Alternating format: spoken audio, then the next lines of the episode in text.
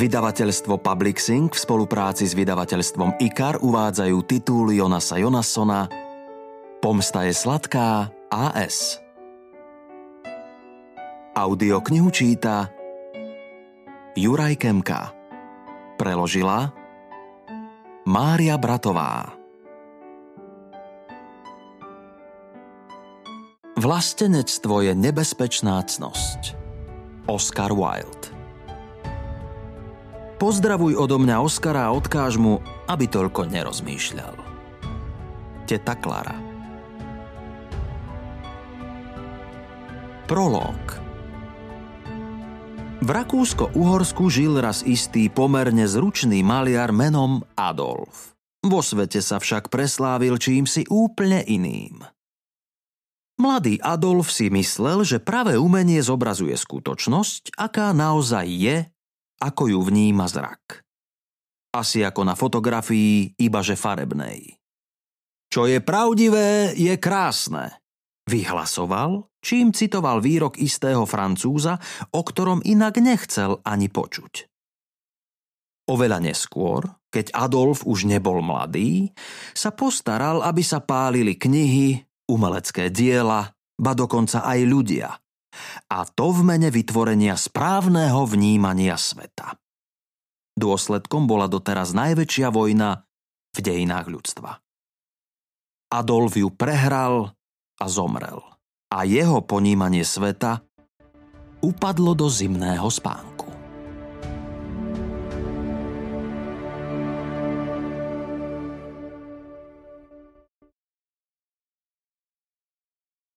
Časť prvá Kapitola 1. Netušil, kto bol Adolf a nikdy nepočul o Rakúsko-Uhorsku. Vlastne to ani nepotreboval. Bol liečiteľom v zapadnutej dedine africkej savany a v červenej železitej pôde zanechal tak málo stôp, že jeho meno si dnes už nikto nepamätá. Hoci bol šikovný, chýr o jeho zručnosti neprenikol za hranice údolia, rovnako ako spoza neho neprenikali zvesti zo sveta. Liečiteľ žil skromne a zomrel mladý. Vlastné vedomosti mu ako natruc nepomohli, keď ich sám najväčšmi potreboval. Smútila za ním malá, ale verná skupinka pacientov. Najstarší syn bol zatiaľ primladý, aby sa stal jeho nasledovníkom, no v týchto končinách sa to takto tradovalo odjak živa a malo to tak aj ostať. Potomok bol ešte menej známy než otec, napokon mal iba 20 rokov. Po ocovi síce zdedil isté schopnosti, rozhodne však nie jeho prívetivosť. A už vôbec sa mu nepozdávalo, že by sa mal podľa otcovho vzoru po zvyšok života uspokojovať s málom. Z toho postupne vyplynuli nutné zmeny. Mladík sa do nich pustil tým, že na príjmanie pacientov postavil novú chyžu s oddelenou čakárňou. Pokračoval výmenou oblečenia. Tradičný odev šuka nahradil bielým plášťom. Premenu dovršil zmenou vlastného mena a titulu. Syn liečiteľa, na ktorého meno si už nikto nespomenul, sa podľa najvýznamnejšieho zo všetkých masajov, opradeného mýtmi, vodcu a vizionára dal oslovovať doktor Olem Batian.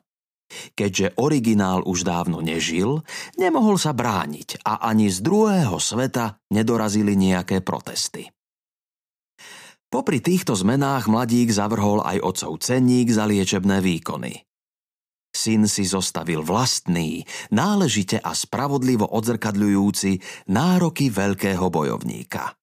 Veď doktor musí chorému venovať svoj drahocený čas, preto za ošetrenie už nestačilo zaplatiť vreckom čajových lístkov alebo kúskom sušeného mesa. Za ľahšie zákroky si vypýtal jednu sliepku, zložitejšie vyšli na jednu kozu a pri naozaj komplikovaných prípadoch lekár požadoval kravu. Presnejšie, ak neboli až priveľmi komplikované a náročné. Zomieranie bolo naďalej zadarmo. Čas plynul a rán hojiči v okolitých dedinách postupne zatvárali ordinácie. Podľahli konkurentovmu tlaku, lebo sa ešte vždy dávali oslovovať ako kedysi a vyhlasovali, že pravý Masaj sa neoblieka do bieleho odevu. Chýry o doktorovi Olem Batianovi sa šírili súbežne s narastajúcim zoznamom pacientov, takže jeho ohrady pre kozy a kravy sa ustavične prebudovávali. A pri rozširujúcej sa klientele, čo užívala jeho odvary, pomaly nadobúdal zručnosť, aká sa mu od začiatku pripisovala.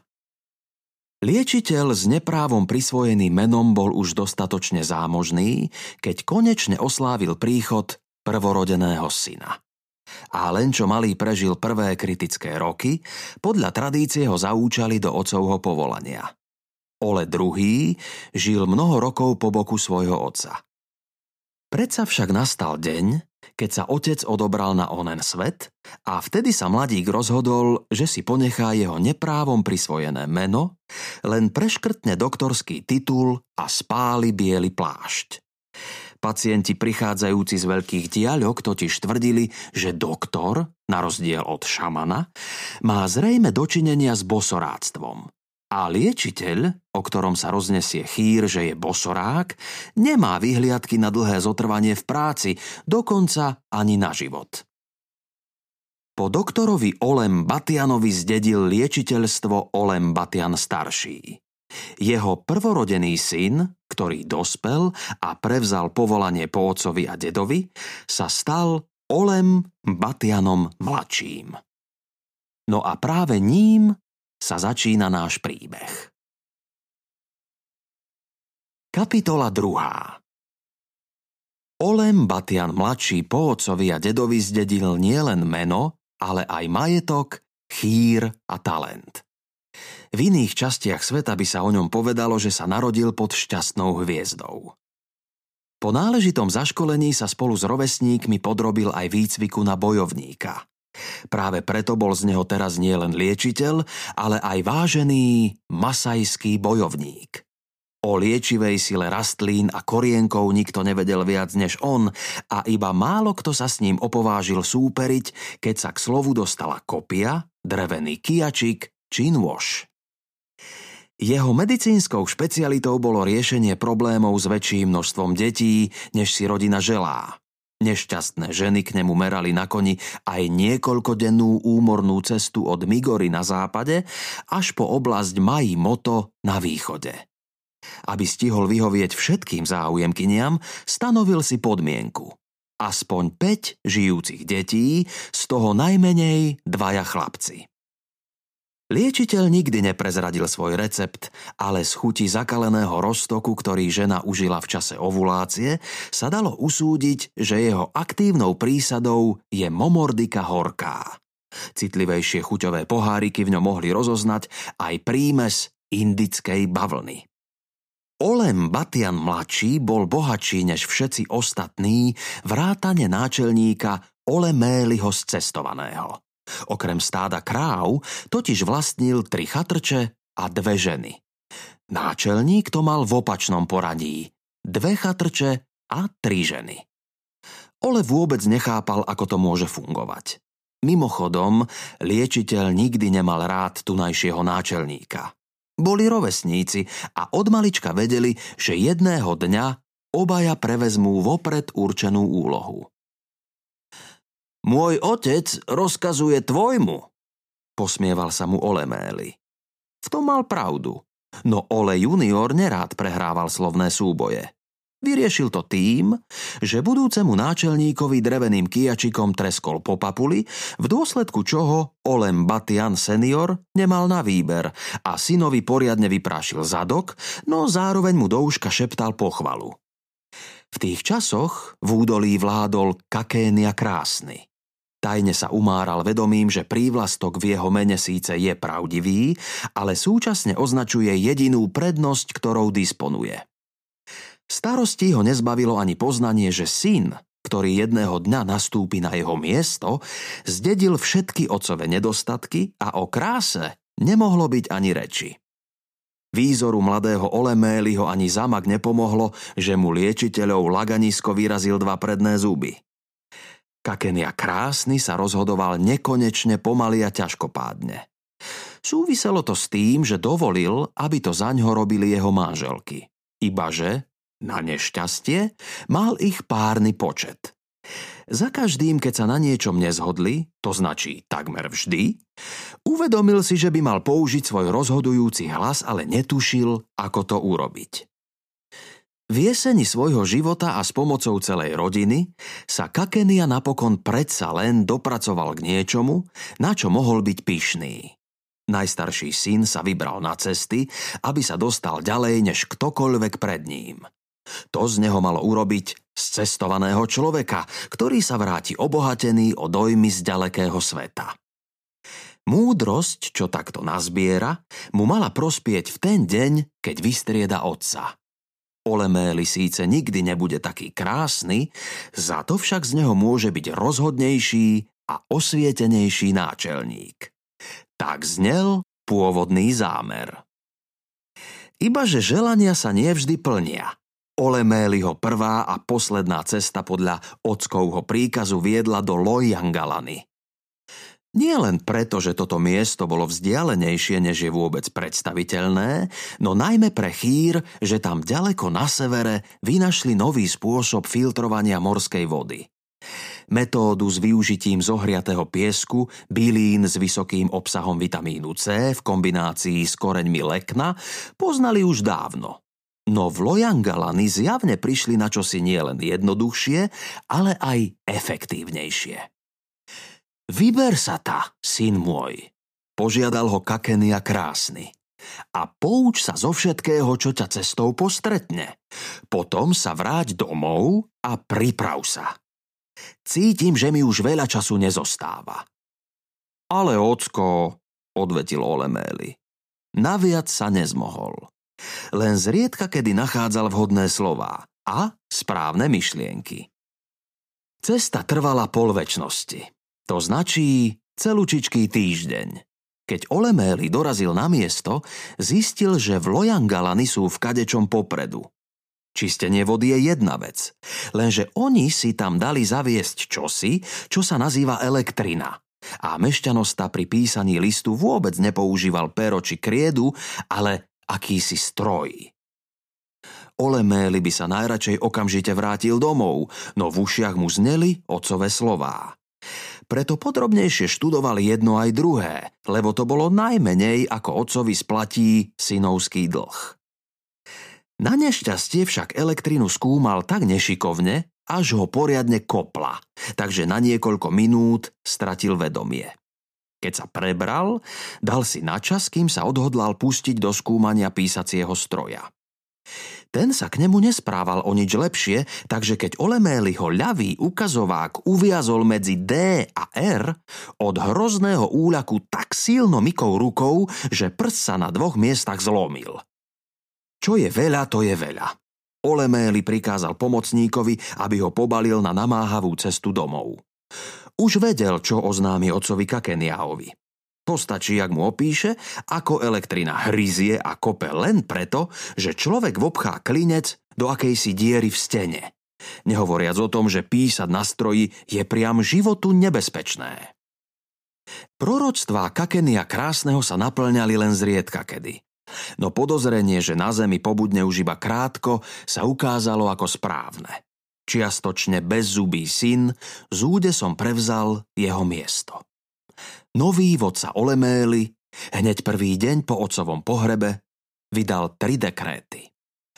Prvý, to, čo sa nazýva elektrina, sa nikdy nesmie zaviesť v údolí, nad ktorým vládne Olemély. Druhý, stroje na písanie sa nesmú dovážať cez hranice. Tretí, dedina zainvestuje do úplne novej čističky vody. Tak sa stalo, že Oleméli už takmer 4 ročia panuje v Masajmare, v jedinom údolí, kde sa nevyskytuje elektrický prúd, písacie stroje a samozrejme ani počítače. Údolie, v ktorom nebýva ani jediný zo 6 miliárd používateľov mobilných telefónov. Tento muž sa dal oslovovať Oleméli cestovaný. Bol rovnako neobľúbený ako kedysi jeho otec. Za chrbtom ho častovali množstvo menej pekných prívlastkov. Olem Batian mladší uprednostňoval najmä označenie štrbavý náčelník. neobľúbený náčelník a uznávaný múdry liečiteľ boli, ako sme už spomenuli, rovesníci. To však neznačí, že spolu vychádzali. No keďže predstavovali dve najdôležitejšie osoby celej dediny, nepatrilo sa, aby sa iba hádali ako za mladí. Olem Batian sa netajil názorom, že v dedine rozhoduje najväčší spiatočník na svete. Olemélis cestovaný sa zasa tváril, že liečiteľov hlas k nemu vôbec nepreniká, najmä keď mu za každým pripomínal, kto z nich dvoch má v ústach väčší počet zubov. Pre Olehom Batiana predstavoval náčelník stály, ale znesiteľný problém. Jeho jediný skutočný problém sa vzťahoval na čosi iné. Menovite na fakt, že s prvou manželkou mal štyri deti a s druhou takisto. Spolu osem dcér, ale nejakého syna. Už po štvrtom dievčatku začal experimentovať so svojimi bylinkami a korienkami, len aby nasledujúce dieťa bolo konečne chlapec. Iba že táto medicínska výzva bola preňho ťažký oriešok. A tak prichádzali ďalšie céry, až kým ich manželky úplne neprestali privádzať na svet, hoci v odvaroch, čo na nich skúšal Olem Batian, nefigurovala ani momordika, ani indická bavlna. Po piatich generáciách liečiteľov sa novým nástupcom stane ktosi iný než Mbatian, pravdepodobne pomenovaný úplne inak. Vo svete Masajov totiž neexistujú liečiteľky. Napokon, veď to znie čudne už na prvé počutie. Ole dlho nachádzal útechu v tom, že štrbavému náčelníkovi sa pri výrobe detí nevodilo lepšie. Ole mu sa šiesta dcéra narodila v čase, keď Ole mu v osma. Lenže náčelník si mohol dovoliť ešte jednu ženu. A kým najmladšia manželka zostarla, stihla svojmu manželovi a náčelníkovi porodiť syna a dediča. To bola sláva. Hrdý otec nariadil, aby dedina oslavovala celú noc. Tak sa aj stalo. Všetci sa veselili až do brieždenia. Okrem liečiteľa, lebo jeho rozbolela hlava a šiel si ľahnúť. Odvtedy uplynulo veľa rokov. Oveľa viac, než Ole pripúšťal, že mu ešte zostáva. Napriek tomu sa však stále necítil pripravený na stretnutie s veľkým bohom. Ešte vždy tu mal čo robiť a odovzdávať ďalej. Vlastne ani presne nevedel, koľko má rokov. Iba si všimol, že pri streľbe z luku už nemá úplne dokonalú mušku, ani s oštepom, kijačikom a nožom netriafal vždy celkom presne. Keď nad tým zauvažoval, vyšlo mu, že najlepšie sa mu darí v hode dreveným kijačikom. V dedine naďalej zostával neporaziteľným majstrom. Ani s pružnosťou tela nemal výraznejší problém, pohyboval sa seba isto. Zakrádal sa rovnako šikovne ako kedysi, iba menej ochotne. Spohodlnel, bolievali ho zuby, ale na to poznal liek. Zrak mal menej ostrý než za mladí, no ani to nevnímal ako problém. Ole totiž videl už všetko, čo za to stálo a zatiaľ vždy našiel, čo hľadal a potreboval. Olem Batian predsa len pozoroval náznaky svedčiace o tom, že istý vek sa prehúpol do iného ale to iba vtedy, keď sa cítil deprimovaný. A keď ho zachvátil neutíchajúci smútok za synom, ktorého nemal, sám si naordinoval zmes z ľubovníka bodkovaného a ružového koreňa v slnečnicovom oleji. Zvyčajne to pomohlo. Alebo sa vybral na mimoriadne dlhú okružnú cestu po savane. Na hľadanie a zber nových korienkov a rastlín do svojich liečivých roztokov vyrážal vždy zavčas rána. Pracoval, kým slnko nezačalo páliť prisilno. Na tieto obchôdzky sa z domu vyberal ešte za tmy. Opatrne načúval, či nezachytí takmer nehlučné zvuky loviaceho leva. Ozaj, neskrátili sa mu trochu kroky? Kedysi sa Ole hravo dostal k Naniky, inokedy ho nohy zaviedli až pod Kilimanžáro a potom nahoru. No teraz sa mu aj susedná dedina videla ďaleko.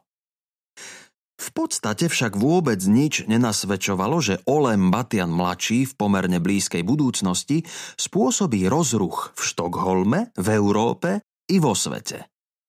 Masaj, ktorý vedel takmer všetko o využívaní liečivých síl savany, nemal šajnu o hlavnom meste Švédska či o kontinente, kde sa nachádzalo.